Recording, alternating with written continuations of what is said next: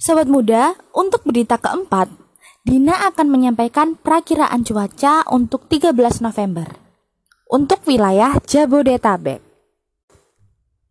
Badan Meteorologi, Klimatologi, dan Geofisika atau BMKG memperkirakan sejumlah wilayah Jakarta akan cerah berawan.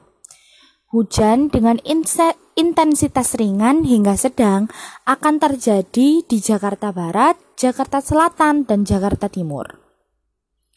Suhu rata-rata di Jakarta Barat, Jakarta Selatan, dan Jakarta Timur mencapai 25 sampai 33 derajat Celcius.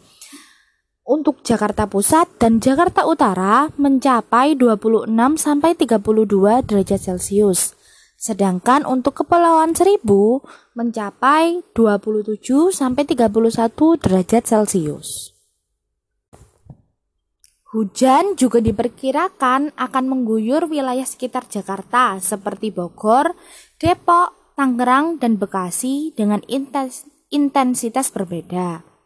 Wilayah Bogor dan Depok akan hujan disertai dengan petir. Sumber berasal dari laman bmkg.go.id